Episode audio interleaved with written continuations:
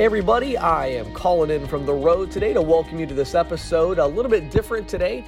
Uh, been on the road. Patty and I have been in and out of town. Uh, my wife and I just welcomed our fourth child into the world, and so very exciting time, but we didn't have time to record an interview this week.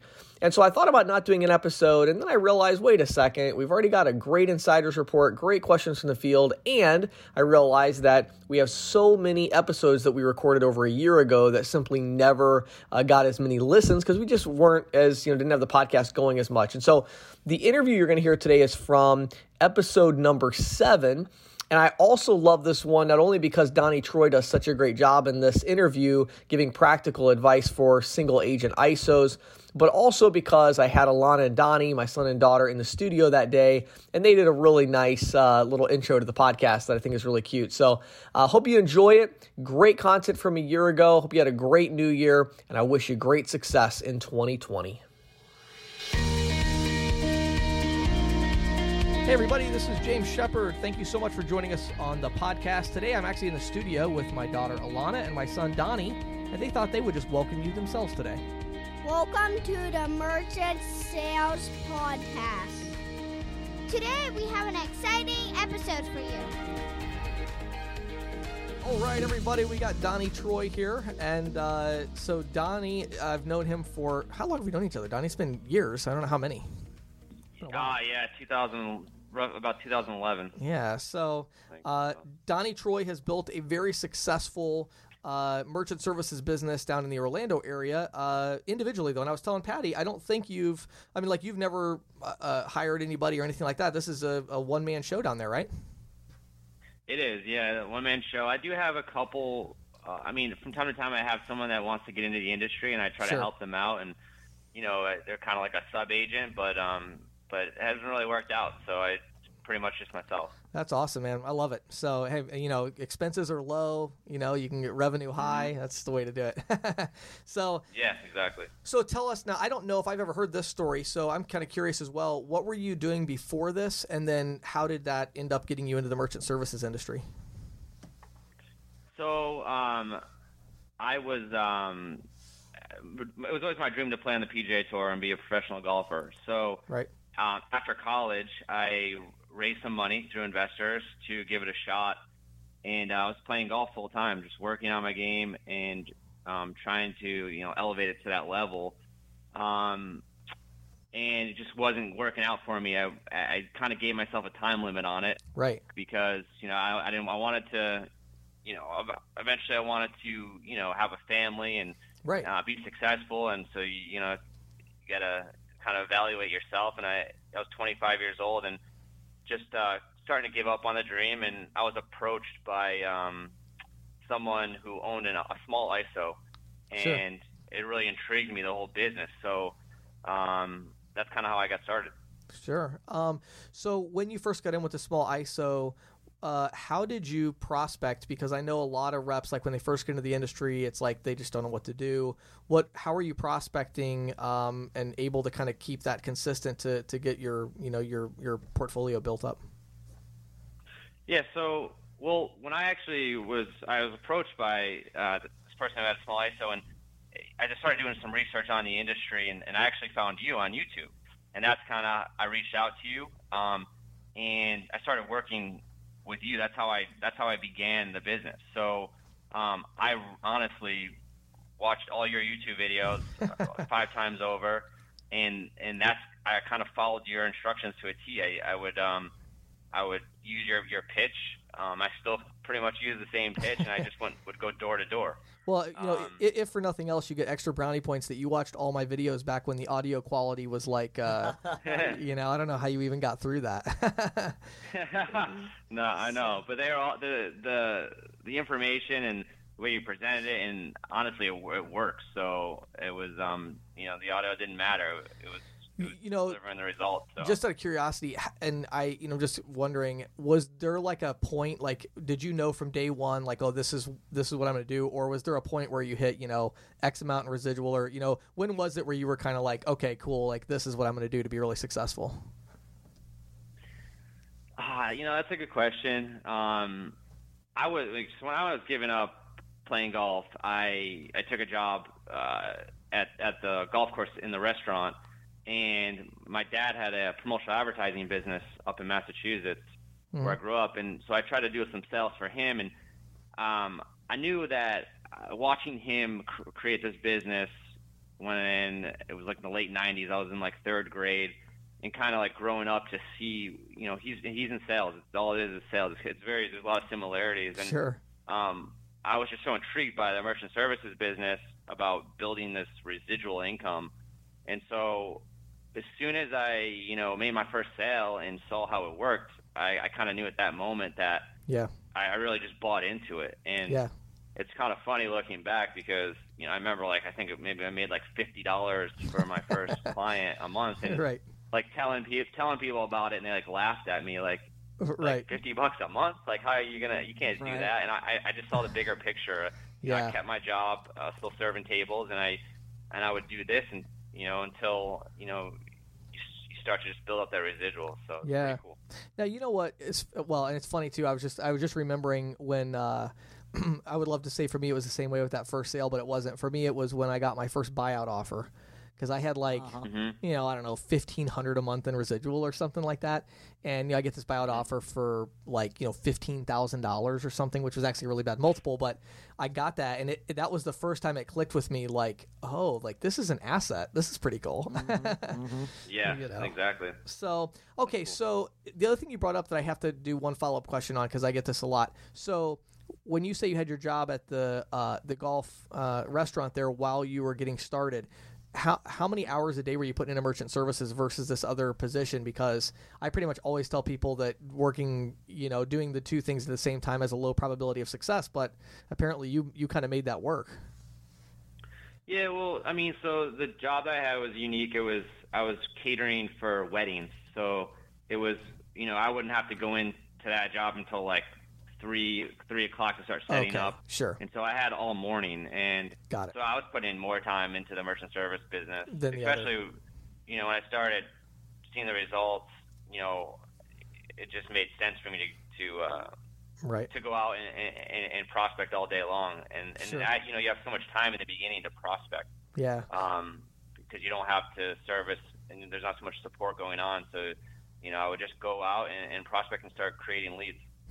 Yeah, it's like I don't really talk about the story very much, Patty. But uh, when I first got into the industry, so I was coming from a job where I had 30 direct reports, Uh-huh. and I'm out in the field selling, and I ended up getting a job at a call center, making like I think twelve dollars an hour, um, because I wanted so I needed something in the evening because I want to put my whole day into the business, Right. And I also wanted a dead end job because I knew that if I got a decent job, You would be. I'd be so into that. Right. like I have to do well at this, and then you know, so that's interesting, Donnie. Though I mean, that's kind of sounds like kind of what you were like. All right, I got this job that to pay the bills or whatever, but you you were still putting a lot more time into the merchant services side than the other.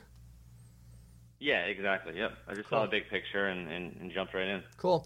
Okay, so let's fast forward to today and talk about a few things. So, um, well, I guess let's start with prospecting. So, are you do? Is there anything different about the way you're prospecting today than when you first got in? Are you doing more of like networking stuff, or is it you you still have the tried and true prospecting method you've always done? Um, so I, I'm, I'm part, I've always been part of a, a networking group. Um, they've been different groups, but I try to stay in them for at least th- uh, three years um, at a time, and and because you, you kind of uh, create a lot of good relationships with these people, and I and I stay in touch. Even like the, a group that I was in four years ago, I stay in touch with all those professionals. Um, but um, so that that's that's very small. That's only once a week. So the rest of the week, I I do a lot more phone calls than I used to. Sure. Um, just because I can be more efficient with it. Um, Like you mean like So like fo- not- you mean not- like follow up phone calls and stuff of people that maybe you've talked to in the past, Yeah. or that kind of okay, sure. So you have a, you basically A you have a, you have a database to work off of now. Yeah, exactly. Sure. Uh, so a lot of exactly. I, I just I guess in the beginning I was um I would just go out and, and hit the pavement and all my follow up would be also just walking back in. Mhm. And and now I just try to be a little bit smarter about it. Um Yeah. and because I have that base as well. So I'm kind of it's just it's a little bit different dynamic than what it used to be. Sure. You know, out of curiosity, if you could go back in time, would you do it differently in terms of like would you have prospected at the beginning more the way you do now using the phone more or is that just kind of the way it is you, you start out in the field and you build a database and then you can be on the phone or any thoughts about that um i think i don't think i would change anything um you know it's kind of it's kind of part of the process and the development. I think it's so important to get out there and you just learn so much. Mm-hmm. I mean, my sales skills have gotten so much better yeah. where I'm able to kind of get through and communicate better through the phone. Where you know I had to kind of show my face more um, when I first started. Yeah, um, and it's still like so it's invaluable to show up. I mean, I still think that's the best way to do it. It is. I think when you walk in, you know, I mean, number one, they know you're not um, in India or what was the other one that we just interviewed? Nepal. Carson, Nepal. Uh, they know you're actually yeah. in a you're there because you're there. Not, you're not just saying you're there. You're actually physically walking in. So I think that has a right. I think that has a big a big impact. Um, and plus you have so much more. I, I think it like in sales. I mean, when you're on the phone, all you have is your words. Right. You know, mm-hmm. and that's tough. I mean, at least when you're in person, you have kind of your, you know, you can shake their hand. You can. They can look in your mm-hmm. eye. Right. You can. Right. You can do some different things. So, okay. So you're when you're prospecting today, what is your current value proposition? We talk about that a lot in the podcast. Um, you know how much of the value proposition are you you know are you customizing it for each kind of business owner or is it kind of a general pitch give us some idea of what's your value prop when you're when you're pitching these merchants today um, you know, it, it's I I believe it's myself. It's it's me the the level of knowledge, um, yeah. the the effort, the level of, of support that I provide. Um, and I think you have to believe that if you're in this industry, um, you got to believe that as, as an agent that you're the value add. Um, just yeah. because the the you know the process we all know who the processors are, are out there. They all do a great job. There's there's so many um, so many good choices for equipment today. Um, and the good thing is we have access to most of them as agents. So it's about you know helping the client decide you know what's best for them, what do they need, yeah. um, and, and then and, and going forward uh, from there. Yeah, you know, and it's like Donnie. I wish I could somehow make a video to communicate to the reps how important it is to like what you just said. It's so hard to like quantify when you walk into a business and you just to like the you know in your soul like you know that if that merchant worked with you that would be their best option mm-hmm. Mm-hmm. and you just believe right. that you know and then when they say oh i'm not interested or they try to blow you off you know you're able to very transparently and honestly take that personally a little bit mm-hmm. and it's hard to explain mm-hmm. that to a rep but it's there you know reps are always like what's the best rebuttal what's the best rebuttal well to me the best rebuttal is shock surprise and disappointment right it's not what yeah. you it's not what you say it's like wait, I'm sorry, what? Like, I'm sorry, maybe I didn't explain myself very well. Mm-hmm. You know, mm-hmm. I've been doing this for, I know what I'm talking about. I can't help you. I am, you know, like, it's something about that, like, taking it personally a little bit and sincerely being like, I'm the best, you know, it's selling yourself. And I don't know how to communicate that effectively, but I mean, you know what I'm saying, Donnie? I, I feel like that's a it, huge it, part absolutely, of it. Absolutely, yeah. Something about it's that. true, and, and that kind of goes back to what we just talked about, like showing up when you're when you're prospecting and following up in person. Because yeah. it kind of it kind of like that's that's part of the process of earning a business owner's trust is just yeah. showing that you're there. Yep. Um, and so it's all it all kind of. It's a lot harder to say together. no. I think it's a lot harder for the merchant to say no in person. Oh, I agree. You know, they, yeah, that's that's awkward. you can always so, hang up a telephone. You're right.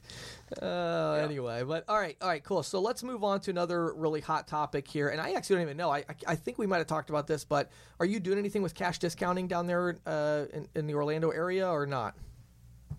Uh, I'm not yet. Um, I definitely am looking into it, and I, I really love the idea of it. The the company ISO that I board most of my deals with right now, they don't support it, so sure, you know, they don't provide the signage. And I mean, I could, I know how to, you know, set up the account to do cash discounting. Right, um, right.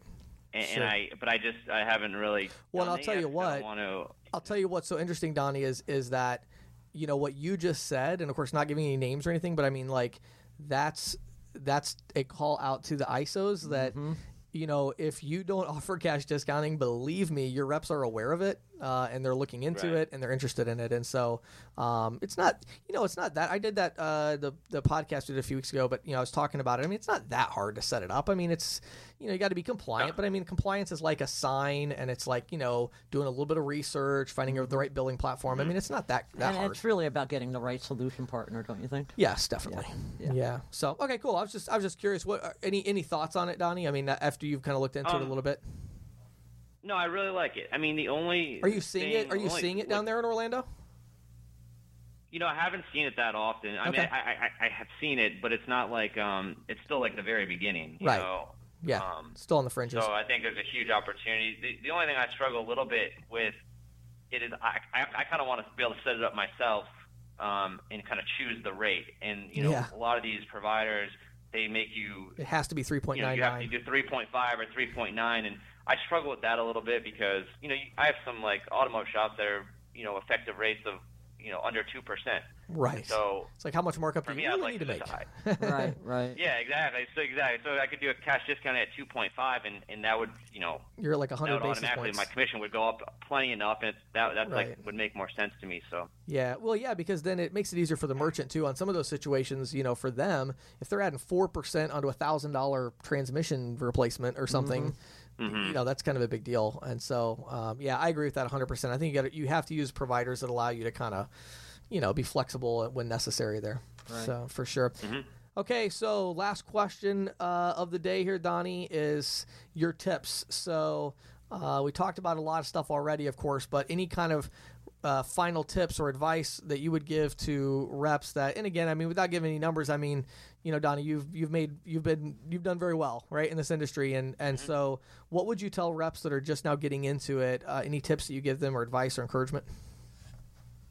Um, definitely, uh, you have to find a mentor. Um, I mean, for this industry, you were definitely my mentor. I, I, I can't tell you how much your material has helped me. Um, and so you have to have a mentor, and, and then also just like uh, general basic sales. I think it's. I have other mentors as well, and I study Right. and read books, and um, what you say and what you do uh, is everything. I mean, for earning a business owner's trust and, and to, to win the deal. Sure. Um, so I think that uh, you know what I found is people kind of underestimate the effort that it takes to be successful in this business as well. Yeah. So um, it all it all sounds good. Someone asks me what I do, and I explain to them, and they're like, "Oh my God! Like you, you save business owners money. Like all you got to do is tell them that, and they're going to sign up with you." And it, it, it Yeah. takes a, you know what I mean? It, sure. there's so much more uh, effort that it goes into it. So I would just tell someone getting into it that you, have to prospect very, very hard, and um, and probably even more importantly is you have to follow up. Um, right. Mhm. I can't tell you how many times uh, I've won deals after 10, 15, 20 follow-ups. Um, and sometimes, you know, you, you start thinking about it, you're annoying this person, but I really believe that you're you're earning their trust by Yeah. by just showing up. Right. Um, Mhm. And it's just so important that you know you can, you can't underestimate what it takes to, to get one even just one account. You have to you have to prospect and follow up. Yeah, go back over and over again and, and show them that their business is important to you. So, Yeah. you know, what's you know what's funny. Exactly. What's funny, Donnie? I have to tell you, this is hilarious. So, I I, I had the same problem with uh, as you in terms of like, you know, I would tell people what I do, and they're like, well, that just sounds like so easy.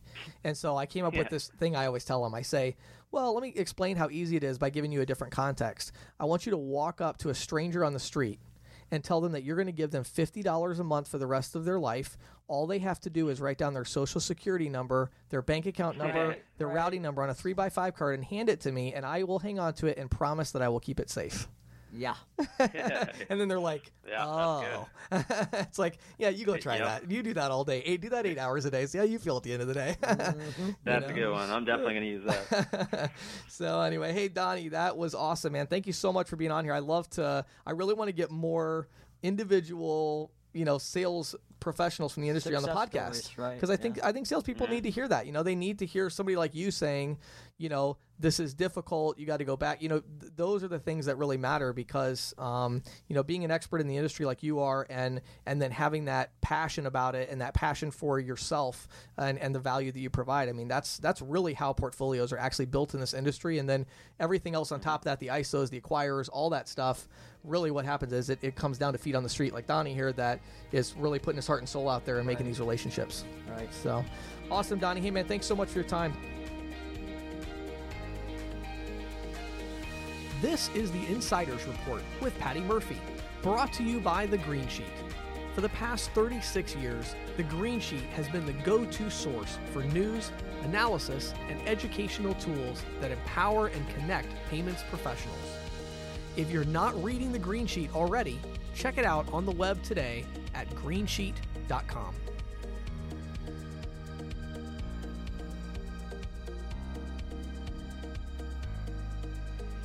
Hey, James, American Express is sweetening the merchant acquisition uh, pot by uh, offering signing bonuses to merchants. Yeah, I saw something about that. Yeah, I saw it. It came on the report I'm, I'm referring is from the Wall Street Journal and CNBC. Sure. And uh, the journal reports that bonuses, uh, you know, are, are designed to defray the startup costs associated with Amex acceptance, of course.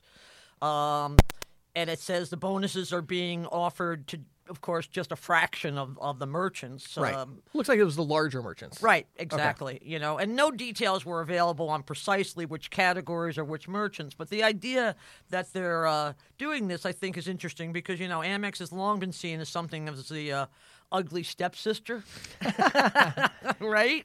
Uh, while Visa, Mastercard stock shares have have posted triple-digit gains over the last five years, Amex shares have risen a meager thirty-two percent.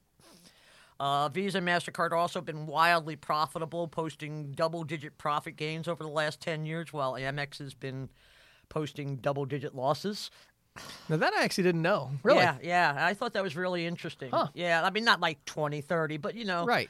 10, 11% losses. Really? I Yeah. actually didn't know that. Okay. Yeah, and, and, and their stock value is, is really not been keeping pace with a lot of the other stocks out there. sure. You know, and, and as as our as our listeners understand, and a lot of people understand, you know, merchants aren't a lot of merchants aren't keen on accepting Amex cards because the fees are so much higher than in- in-house in the all-in processing. You know what, Visa, it's- Mastercard. It's interesting you bring that up because I, I think that I think we could say at this point that that's actually a misconception. and I was just that was exactly where I was going Okay, with I this figured. because Yeah. you know it really isn't. Well, first of all, there's a whole difference in how the fees are assessed, right? I mean, right. I, I mean, Amex is an all-inclusive, so it's a merchant fee. right. Whereas with Visa and Mastercard, it's interchange and um, and then other. Well, and I think though too, if you zoom out, to me the big biggest difference is Visa and Mastercard have debit cards. Right. Amex does not. All Amex has is these reward cards. Right. So if you go, let's compare the cost of accepting Visa reward cards, Mastercard reward cards, Discover reward cards. Let's Mm-hmm. compare that with Amex.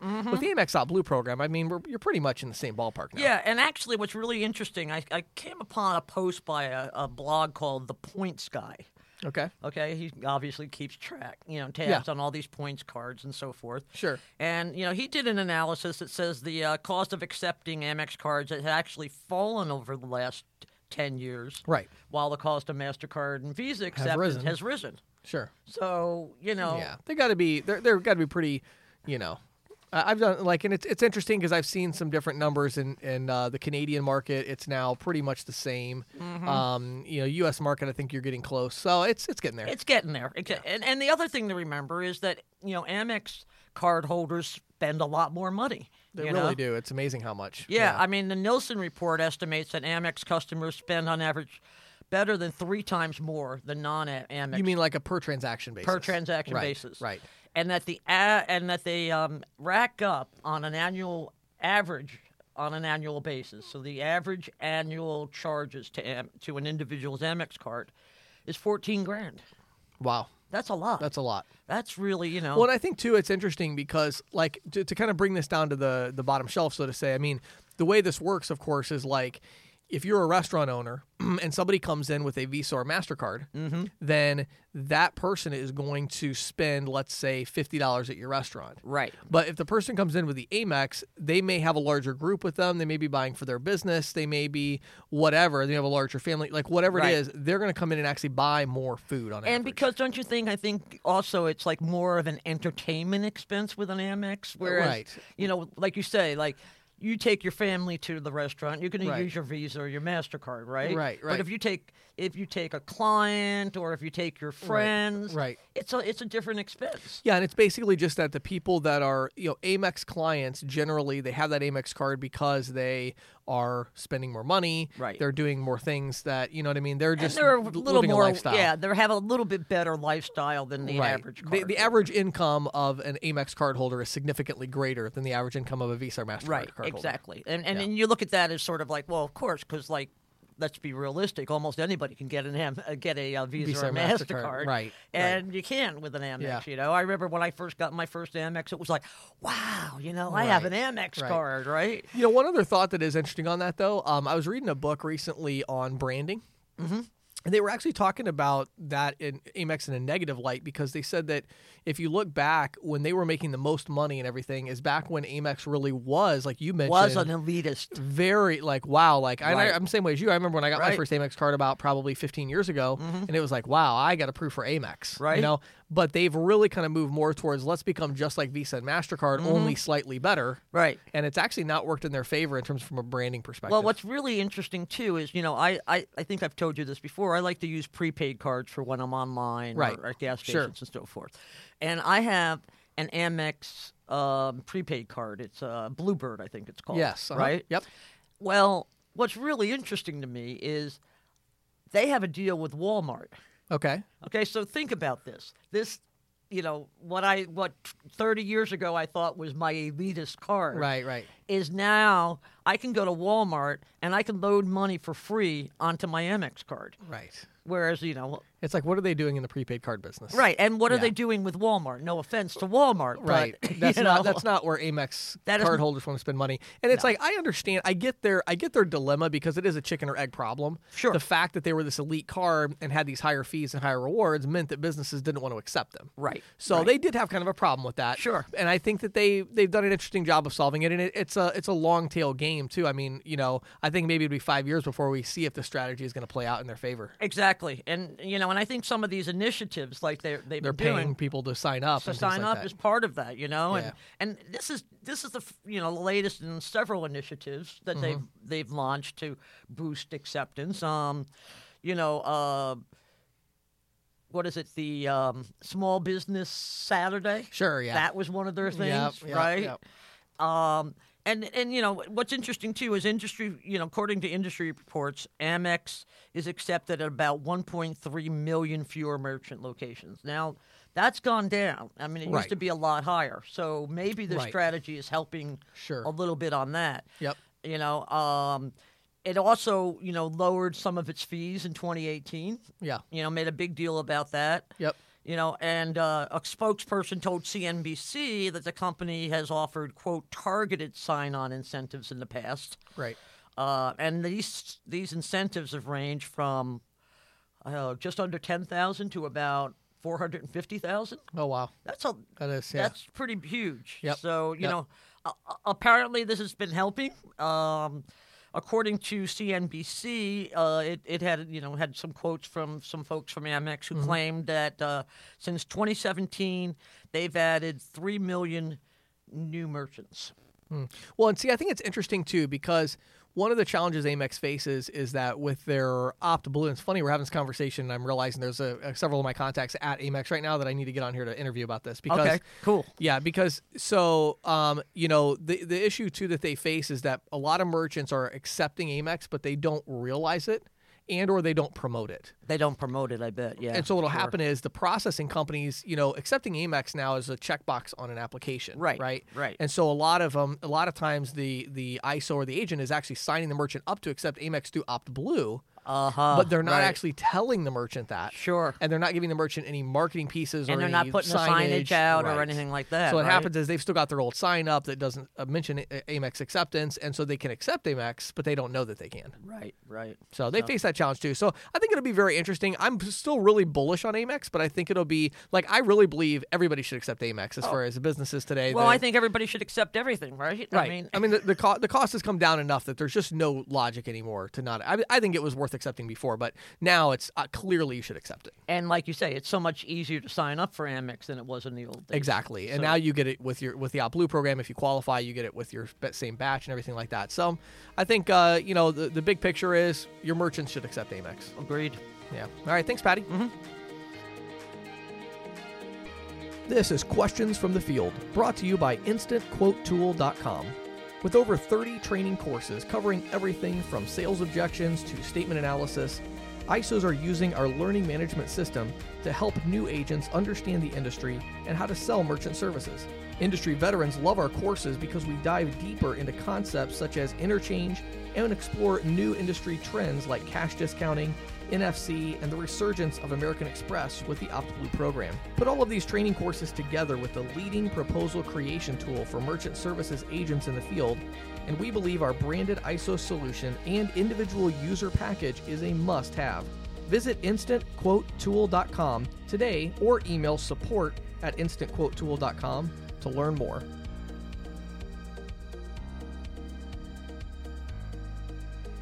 So, Patty, I'm starting a new mini series here. I love your mini series. Today, uh, we're going to cover killer phone scripts. or, or, or as I was saying a minute ago, filler cone. Yes, yeah, yeah, it's, a, it's a tongue twister. It's a tongue twister, So, indeed. So we're going to talk about killer phone scripts, and the reason for this is that I really feel like I maybe don't do justice to the amazing phone sales representatives out there in this industry, both the ones that set Well, appointments, yeah. mhm. you know, the ones that call the merchants. It's uh, it is actually a very vibrant, and I find that especially with the advent of ISVs, Oh yeah. there are more and more inside sales teams that are doing this. Mm-hmm. And I have actually done a lot of consulting for phone rooms. In fact, my very first sales job was in a phone room, Uh-huh. and I managed a team of phone salespeople. So um, it's really my thing. It's just that when I actually built my own personal merchant portfolio, I did it all door to door. Right. Um, and so I didn't really use the phone as much there. Um, and so anyway, And so it kind of went. It's it's it's one of those trends that kind of ebbs and flows. It does. I've seen over the years. Yes, yes, Yes. indeed. So today I want to talk to you about the opening and really kind of your first five to 10 seconds on the phone. Uh, extremely important because if you get it wrong, you're gonna they're gonna hang up on you. You're not gonna get that you know you're not gonna build any kind of uh, influence with them. You're not gonna get any sticking power. And so when I you know and it's it, this is really coming from a consulting uh, project I just worked on for a company where I created an entire script for their appointment schedulers and then a video training course on how to implement it. And you know the first thing I Shows spent they're serious. Of course. Right. And I spent a ton of time in in these videos, probably a good 20 minutes talking about the first 10 seconds. Which Mm-hmm. seems like an inordinate amount of time, but if you get that wrong, nothing else really matters. So, Right. the first thing that you need to understand is that when you're calling a business for the first time, number one, you need to make sure that you get yourself into the mindset of a customer because the business owner cannot hang up on you until they know for sure that you're not a customer. Right.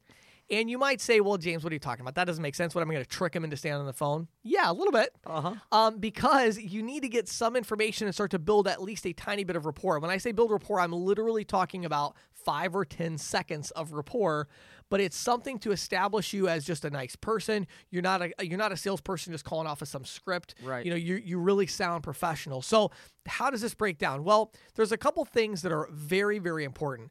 Number one, when the person first picks up the phone, make sure you start with a normal greeting that a customer might make, such as, Hey, how's it going today? Yeah. Yeah. Very casual, not, Hello, how are you today? No, no, mm, no. Like, right. Hey, how's it going today? Right. You know, Right. fast, quick like that. Next, think very carefully about when you're going to introduce the name of your company and what you do. Mm-hmm. Um, there's a couple schools of thought on this. Now, if you have a company name like XYZ Processing Inc. or Right. Better Payment Solutions, There's a, that's a no-brainer. They'll know immediately. they're going to know immediately and they're going to hang up on you. So, my advice would be don't use that right off the bat. Instead, ask them a question before you use the name. So, let's let's break this down. So, two ways you can do it. The first way is your company is called XYZ Technology Solutions. It sounds cool. Right. Well, then I might say, "Hey, how's it going today?" Oh, great, great. Well, my name is James Shepherd. Use the full name. People trust you more when they know your full name. I agree. Okay. My name is James Shepherd. I'm actually calling you from XYZ, you know, uh, amazing whiz bang technology solutions. And I just have a really quick question for you. Okay. Okay. You've got to end it with I've just got a really quick question for you. Now, let's say that your company is XYZ Payments. You know, we save you on credit card processing. That's the name of your company. You know, well, obviously that's going to be a huge turnoff because people don't want to talk to credit card processing Right. salespeople on the phone. Right. So in that case, I would say, "Hey, how you doing today? Great, great. Hey, I just have a really quick question for you. Are you guys still accepting credit cards, debit cards? Like, are you still accepting those forms of payment? Um, or I might ask them a different question that would relate that a customer might ask them, but something that relates to payments. Uh-huh. You know, maybe, hey, do you guys have a gift card program? Mm-hmm. So you might think about that for a second. Why would I be doing that? Because they still think I could be a customer. Right. And they're not So- going to hang up on you. Right. Now that they've answered that question, we've started the information exchange, which I'll talk more about in, in upcoming episodes here. But we've started the information exchange at a small level. They've given you some piece of information that yes, they have a gift card program. Yes, they have a loyalty program. Uh, yes, they take credit cards and debit cards, you know, whatever it is Right. And they still think you're a customer, but now we can go ahead and build off of that in the next phase Sure. because they said they do this, because they accept this, or whatever. Now we can jump in and say, oh, great. Well, the reason I asked that is that I'm with XYZ payment processing, and what we found is whatever. Mm-hmm. Now mm-hmm. we get a little bit more leeway where if we start off with that, we're going to get those hangups. Right. Right. Right. Now, the last thing about the first five or 10 seconds is that you have to make sure that you're spending those five or 10 seconds with the decision maker. Mm-hmm. Right? Right. And so, as you go through this process, very quickly, you're going to learn if they are or they are not the decision maker. So, in next week's episode, I'm going to talk to you, and I've got some really specific tips. Um, I have done so many times, I've done calls on speakerphone with groups of salespeople where I've cold called and let them listen in. And um, it is this ability to get around the gatekeeper Uh-huh. that usually surprises them the most. Oh, yeah. I And, bet. and so let's you know make sure you tune in next week. I'm going to talk about killer phone scripts getting past the gatekeeper. We're going to talk about that next week. Great.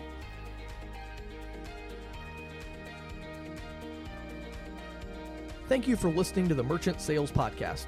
Whether you are an industry veteran, processing executive, or just trying to learn about the payment space, we appreciate your time. The Merchant Sales Podcast is a joint production from Greensheet.com and CCSalesPro.com. We hope you will tune in next week for more information and tips on building your merchant services business.